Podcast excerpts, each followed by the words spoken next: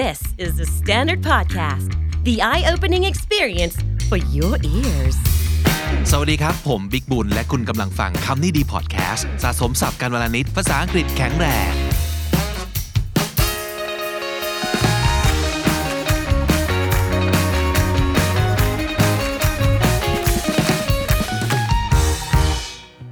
Work from home มาก็นาน อากาศเมืองไทยก็ร้อน หากคุณกำลังมองหาแอร์ที่ครบเครื่อง เราขอแนะนำ Mitsubishi Heavy Duty แอร์ดีๆที่กล้ารับประกัน 5 ปีทุกชิ้นส่วน มีแผ่นกรอง Nano Air Filter ที่ช่วยกรองฝุ่น PM 2.5 มาพร้อมกับเทคโนโลยีอินเวอร์เตอร์แท้ทั้งระบบ เย็นเร็ว ทนทาน ประหยัดไฟเบอร์ 5 สูงสุดถึง 3 ดาว Mitsubishi Heavy Duty เปิดได้ทั้งวันสุขภาพดีทั้งบ้าน ศึกษารายละเอียดสินค้าเพิ่มเติมได้ที่ Facebook Fanpage Mitsubishi Heavy Duty Thailand So you're having a crisis and you're thinking I'm too young for this it can't be because I'm still too young I'm still have a lot of future ahead of myself but most people who you've known that are having crisis is people who are in 50s or late 40s. So this can't be, right? But if you feel that you have a crisis, it may be the truth that actually you're having a crisis right now เพราะมันมีอีกคำหนึ่งที่หลายๆ คนอาจจะไม่เคยได้ยินนะครับ เขาเรียกว่า quarter life crisis หลายๆ คนเข้าใจเขาว่า mid life crisis นะครับ ซึ่งเป็นวิกฤตวัยกลางคน จะเกิดขึ้นกับคนที่อายุประมาณ 40-50 ซึ่งคุณยังอยู่ในวัย 20 กลางๆ หรือไม่ก็ 30 ต้นๆ เท่านั้นเอง แล้วคุณจะมี crisis ได้ยังไง แต่นี่คือสิ่งที่คุณอาจจะกำลังเจออยู่นะครับ So actually, it's time that you are forced to leave your protective bubble of home, family, or school and enter the real world. แล้วอะไรบ้างที่ทำให้เกิด quarter life crisis นะครับก็มีประมาณ 2 เรื่องก็คือ work and your relationship เรื่อง work นะครับก็คือ you're in the constant search of job because you're finding jobs and maybe you're not happy with the one you're at right now and you want to find a new one, a better one that suits you better. So you're in a constant stop search and you go through a bunch of interviews and you kind of get tired. แล้วเราก็ต้องอาจจะมีการต้องตัดสินใจเกี่ยวกับเรื่องของอาชีพที่อาจจะส่งผลระยะยาวเกี่ยวกับชีวิตของเราก็ได้ so it's a big decision to make you have to make a good one you have to make sure that you have make a good decision otherwise it would affect you in the long run and you don't want to mess that up and the other thing is the relationship because now you're in mid 20s and you have been working for a while now. And one thing that could happen is that the friends that you usually hang out with เพื่อนที่เคย hang out ด้วยกันทุกวันศุกร์ relationship เริ่มเปลี่ยน เพราะว่าเพื่อนเริ่มยุ่ง เพื่อนเริ่มยุ่งไม่ว่าจะเป็นเรื่องงาน ไม่ว่าเขาก็อาจจะไปมีแฟนนะครับ บางคนแต่งงานมีลูก บางคนก็ต้องไปตั้งใจทำงาน ตั้งใจมุ่งมั่นกับ career ของเขานะครับ so the relationship has changed and now you have to uh, build new relationship with new people in your life maybe the colleagues or maybe your boss or maybe you have to stay away from your friends and you can't hang out with them as often and maybe for the first time you might have to move out of the family or the home that you grew up in and you have to live by yourself. You have to be responsible for yourself and you need to take care of yourself on your own. And it's very possible that you have to struggle with building a new relationship with new people. และทั้งหมดนี้ก็คือสาเหตุที่อาจจะทำให้คุณเข้าสู่สิ่งที่เรียกว่า quarter life crisis เขาว่า quarter คือ1ส่วน4นะครับ ก็คือสิ่งที่จะเกิดขึ้นช่วงที่คุณอายุประมาณ 20 กลางๆ จนถึง 30 ต้นๆนั่นเอง So let's take a look. Here are 10 signs that you might be having a quarter life crisis. First of all, you start to question your purpose in life. ก็คือเริ่มสงสัย อย่างจริงจังเป็นครั้งแรกในชีวิตนะครับคำถามที่ว่าเราเกิดมาเพื่ออะไร อาจจะเป็นสิ่งที่เคยคุยเล่นๆกับเพื่อน แต่ครั้งนี้คุณรู้สึกว่าคุณต้องหาคำตอบให้ได้ ไม่งั้นแย่แน่ ๆเลยนะครับไม่สามารถจะออกจากคริสิสนี้ได้ ก็คือเริ่มสงสัยว่าตกลงเรามีประโยชน์อะไรต่อโลกใบนี้ เราเกิดมาเพื่อทำอะไร งานอะไรบ้างที่เราควรจะทำจริง ๆ calling ของชีวิตเราคืออะไร and number two you're terrified of the thought that your best years might be behind you ความรุ่งเรืองในอดีตนะครับ ความเคยเป็นคนที่ฮอตมากสมัย เรียนโรงเรียนมัธยม ความที่เคยเป็นแชมป์ประธานชมรมสมัยมหาวิทยาลัย นั่นคือสิ่งที่ดีที่สุดที่จะเกิดขึ้นกับชีวิตคุณหรือเปล่า หลังจากนี้จะมีแต่ดาวน์ฮิลหรือเปล่า นั่นคือสิ่งที่คุณกลัวมากๆ แล้วก็ไม่แน่ใจด้วยว่าอยากจะได้คำตอบ and maybe a lot of people around you might be achieving something like left and right and you are questioning your own abilities. You don't even know that you have done something substantial in your life not just for you but for other people around you. You're not sure of your worth. Number three, every time you hear about people getting engaged or expecting babies, it freaks you out. Basically, because people are getting somewhere in life, right? And you're not even sure if you want to get married or have babies เรายังไม่รู้เลยว่าจริง ๆ แล้วเนี่ยเราอยากจะมีลูกหรือเปล่า เราอยากจะแต่งงานหรือเปล่า แต่พอเห็นคนรอบๆตัวเริ่มแต่งงานเริ่มมีลูก ก็เริ่มอดคิดไม่ได้ว่าจริง ๆ แล้วเนี่ยเราถูกทิ้งไว้ข้างหลัง แล้วก็เพื่อนๆประสบความสำเร็จกันหมดแล้ว แล้วตัวเราล่ะ Number four, you're torn between wanting to be a grown up one and take care of everybody else and still want people to take care of you. Maybe you will still want to live at your parents' house and have them cook for you and clean for you forever. So you're torn between those two status. Number five, you're torn between wanting to quit your job and going and see the big wide world while you still can. Because let's face it, you feel trapped and you feel like you need to escape somehow, somewhere, anywhere. But the other part of you, you still want to just stick to the job and work hard, grind, and try to climb the ladder and see if you can achieve anything professionally. หนึ่งในความรู้สึกสำคัญของคนที่กำลังเผชิญ quarter life crisis เนี่ยก็คือคนที่รู้สึกว่าตัวเอง trap ก็คือติดหล่มนะครับไม่รู้ว่าจะไปทางไหนดี ใจหนึ่งก็รู้สึกว่าอยากจะเลิกลาออกจากงาน แล้วก็ไปดูโลกกว้างผจญภายในโลกกว้าง ในขณะที่สังขารยังสามารถอำนวยนะครับ แต่ในอีกใจหนึ่งก็คือเฮ้ยไม่ได้ดิต้องตั้งใจทำงาน แล้วก็ดูซิว่าเราจะสามารถไต่ขึ้นไป สูงแค่ไหนในเรื่องราวของบริบทการทำงาน Number six, you're also torn between getting ID'd or not คาว่า getting ID ก็คือเวลาไปที่ไหน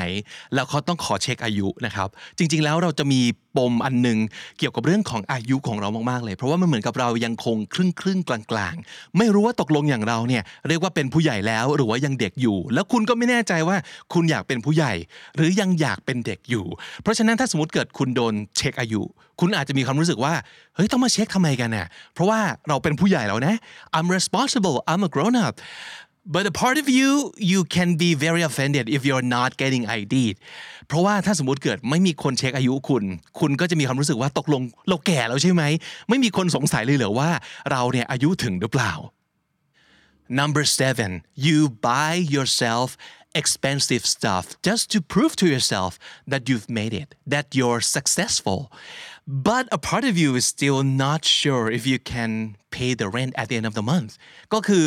พยายามจะใช้ของดีๆนะครับเพื่อเป็นการพิสูจน์ว่าเรานั้นมีตักแล้ว รับผิดชอบตัวเองได้ และสามารถใช้ของดีๆ กับเขาได้แล้ว แต่ว่าอีกส่วนหนึ่งของคุณเนี่ยก็แอบกังวลอยู่ว่า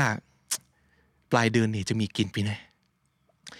Number eight, your date life. You're not sure if you still want to date around to, you know, just have fun and see all the possibilities out there. But another part of you, you get told all the time by everybody, literally, that you should stop dating around and you should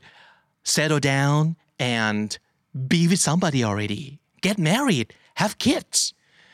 นี่ก็เป็นสิ่งที่คุณคิดไม่ตกนะครับ ว่าตกลงคุณอยากสนุกสนานอยู่ กับการเดทคนไปเรื่อยๆ หรือว่าควรจะต้องลงหลักปักฐานแล้วกับใครสักคน Number nine the income the money that you make and probably lately you found out about uh, how much your friends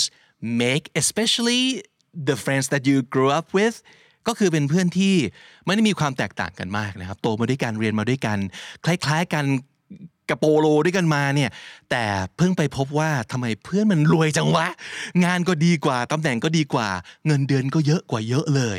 and once again you're freaked out about how little you make in comparison with them อันเนี้ยจะเอฟเฟกหลายคนมากเลย เพราะว่า ตัวเลขจำนวนเนี่ยมันเป็นสิ่งที่มันเปรียบเทียบเราเห็นได้ชัดมากเลยว่าเฮ้ยทำไมเพื่อนมันไปไกลจังวะ แล้วเรายังมีเงินเดือนเท่านี้เองเหรอนั่นแหละครับคริสิสมาหาง่ายมากเลย and number 10 the last one on the list ในขณะที่เพื่อนเนี่ยไปไกลมากแล้ว ทั้งตำแหน่งทั้งเงิน ความก้าวหน้า แต่งานของเรานะครับงานที่เราทำอยู่ ซึ่งเราเรียกมันเองว่าเป็น temp job เป็นงานชั่วคราว because you haven't found your dream job yet so you kind of settled for this job for a while and you were thinking that you might be with this job for a year tops แต่รู้ตัวอีกทีคือผ่านมา 3 ปีแล้ว ยังอยู่ที่งานเทมจ็อบนี้อยู่เลย and the other thing is that your temp job is so far away and so different from your dream job and even worse you still started to like your temp job so what does it mean มันแปลว่าอะไร แปลว่า เฮ้ย ที่สุดแล้วเนี่ย เราจะยอมอยู่กับงานชั่วคราวที่อยู่มา 3 ปีแล้ว แล้วก็อยู่ห่างไกลเหลือเกินจากงานในฝันของคุณ ไปเรื่อยๆนะหรือเปล่า and that's when crisis kicks in เพราะฉะนั้นจะทำยังไงดีครับ ถ้าสมมติเกิดคุณรู้ตัวว่าคุณกำลังมี quarter life crisis number one you have to know that it's normal it's okay to have most people have it not just you and there's nothing wrong with you for having it and your feelings are legit you have the right to feel the way you feel อันแรกต้องรู้ก่อนเลยว่า นี่เป็นเรื่องปกติ คุณไม่ได้เป็นคนส่วนน้อย เอาจริง ๆ คนส่วนใหญ่ด้วยซ้ำไป ที่จะมีความรู้สึกประมาณนี้ รู้สึกว่าตัวเองเจอวิกฤตแล้ว ในช่วง 20 กลางๆ หรือว่า 30 ต้นๆนะครับ number two you have to allow yourself some time and space because these kind of things are not easy to deal with you need to talk to yourself about what's been bothering you เรื่องอย่างนี้ต้องใช้เวลานะครับ เพราะฉะนั้นเราต้องแพลนไม่ใช่แค่แพลนว่าเออเดี๋ยวถ้าว่างๆเย็นนี้จะลองคุยกับตัวเองดู ต้องแพลนลงไปในปฏิทินเลยนะครับ ไม่งั้นคุณก็จะตื่นเช้ามาไปทำงาน กลับมาถึงบ้าน กินข้าว เล่นเกมแล้วก็นอน แล้วคุณก็จะเมื่อนึกได้ในตอนเช้าว่าเออว่าจะคุยกับตัวเองซะหน่อย แล้วก็ลืม so you have to plan that on your calendar and since you feel trapped and wanna get away sometimes anyway just make a vacation out of it maybe ลาพักร้อนเลยนะครับ ใช้เวลาประมาณ 2-3 วัน 1 สัปดาห์ก็ได้ถ้าเกิดเหลือวันพักร้อนปีนี้เยอะนะครับ แล้วก็ just go be with yourself or maybe one close friends and spend time with what really matters and what really bothers you at this point of your life talk it out write it down make a list เขียนทุกอย่างลงมาเพื่อมันจะได้เห็นเป็นรูปธรรมนะครับว่าเรากำลังเผชิญกับอะไรอยู่ number three and this is I think the most difficult one to pull อันนี้ยากมากก็คือมันเกี่ยวข้องกับเรื่องความคิดและ mindset ของเรานะครับ ก็คือ don't let your degree defines who you are in life หลายๆ คนจะมีความคิดอย่างนี้ว่า เราจบสมมตินะครับ จบทันตะมา เราต้องเป็นทันตแพทย์ และงานที่เราทำก็คือ เป็นทันตแพทย์นะครับทำงานในโรงพยาบาลหรือเปิดคลินิกเท่านั้นจบ ซึ่งคิดอย่างนั้นก็ไม่ผิดอะไรนะครับ ถ้ามันไม่มีปัญหานะ แต่ถ้าสมมติเกิดตอนนี้กำลังเจอวิกฤตอยู่ว่า who am I and if I should be doing this for the rest of my life you're not sure about that anymore maybe you have to talk to yourself one more time about where you're at in life right now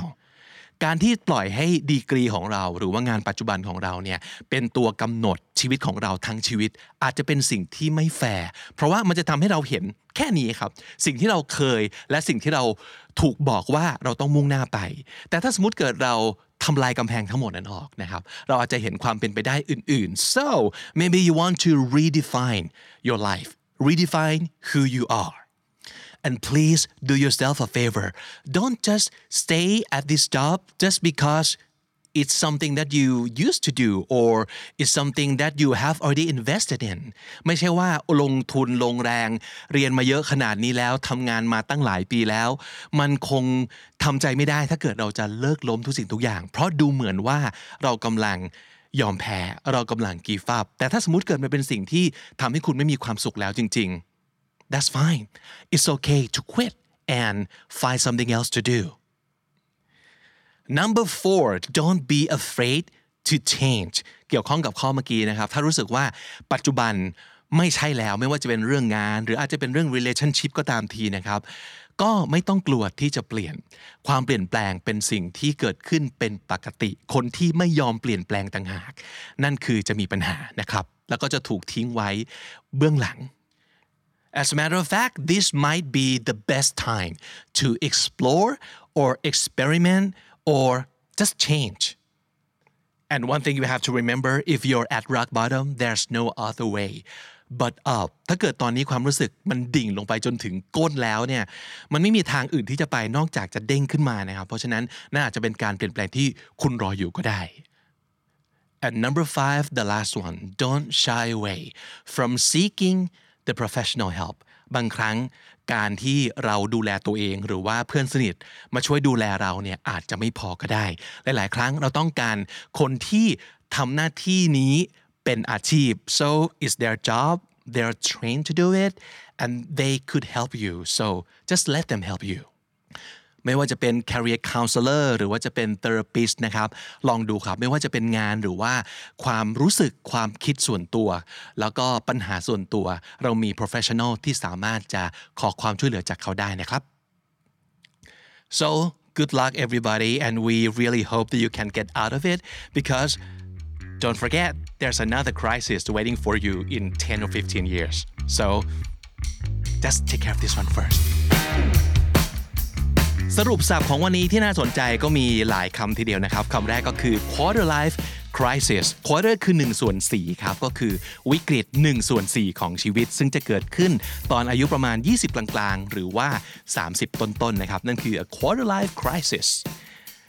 the protective bubble นั่นก็คือเอาจริงๆ ก็หมายถึง comfort zone สิ่งที่เราคุ้นเคยนะครับ มีคุณพ่อคุณแม่อยู่ใกล้ ๆ มีคุณครูอยู่ใกล้ ๆ นะครับทำงานผิดไปก็แค่โดนหักคะแนน แต่ไม่โดนไล่ออก หรือว่าต่อให้ทำผิดไปพ่อแม่ก็คงไม่ไล่ออกจากบ้าน นั่นคือ protective bubble ความรู้สึกปลอดภัย ความรู้สึกว่าเรายังเป็นไข่ในหินอยู่นะครับ นั่นคือ protective bubble อีกหนึ่งสำนวนที่น่าสนใจก็คือ your best years are behind you ก็คือวันเวลาที่ดีที่สุดของเรานั้นอาจจะผ่านไปแล้ว และอาจจะไม่มีอีกในอนาคตก็ได้นะครับ นั่นคือ your best years are behind you คำต่อมา date around ก็เป็นสำนวนที่หมายถึงการเดทไปรอบๆ ก็แปลว่าการครบคนโน้นทีคนนี้ที โดยที่แต่ละครั้งที่เริ่มเดทก็อาจจะไม่ได้ตั้งใจมองหาความสัมพันธ์ที่ยั่งยืนขนาดนั้น แค่อยากจะสนุกไปวันๆ เท่านั้น นั่นก็คือคำว่า date around และสุดท้ายนะครับคาว่า temp job temp ในที่นี้ก็คือ temporary ซึ่งก็แปลว่าชั่วคราวนะครับ temp job ก็คืองานที่เราทำชั่วคราว ไม่ใช่งานประจำนั่นเองนะครับ และถ้าติดตามฟังคำนี้ดีพอดแคสต์มาตั้งแต่ episode แรกมาถึงวันนี้ คุณจะได้สะสมศัพท์ไปแล้วทั้งหมดรวม 6,100 กับอีก 9 คำและสำนวนครับ และนั่นก็คือคำนี้ดีประจำวันนี้นะครับ ฝากติดตามฟังรายการของเราได้ทาง Spotify Apple Podcast หรือทุกที่ที่คุณฟังพอดแคสต์ครับสำหรับคนที่เจอเราบน YouTube อย่าลืมกดไลค์กดแชร์แล้วก็กด notification เอาไว้ด้วย เพื่อที่จะไม่พลาดคอนเทนต์ของเราที่ KND Channel นะครับอย่าลืมกด sub ด้วยนะครับ แล้วก็สำหรับคนที่อยากได้คอนเทนต์ที่พิเศษไปกว่านั้นนะครับ ไม่ใช่อยากจะแค่นั่งดูนั่งฟัง แต่ว่าอาจจะอยากเข้าร่วมด้วยกับอีเวนต์เอ่ยนะครับ กับเวิร์กช็อปหรือว่าคลาสต่างๆ ก็อย่าลืมมาจอย กันในลักษณะของการเป็น KND member ด้วยนะครับ เห็นปุ่มจอยก็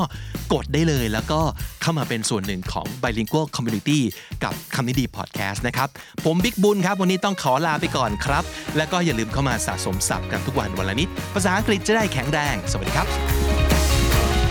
The Standard Podcast Eye Opening for Your Ears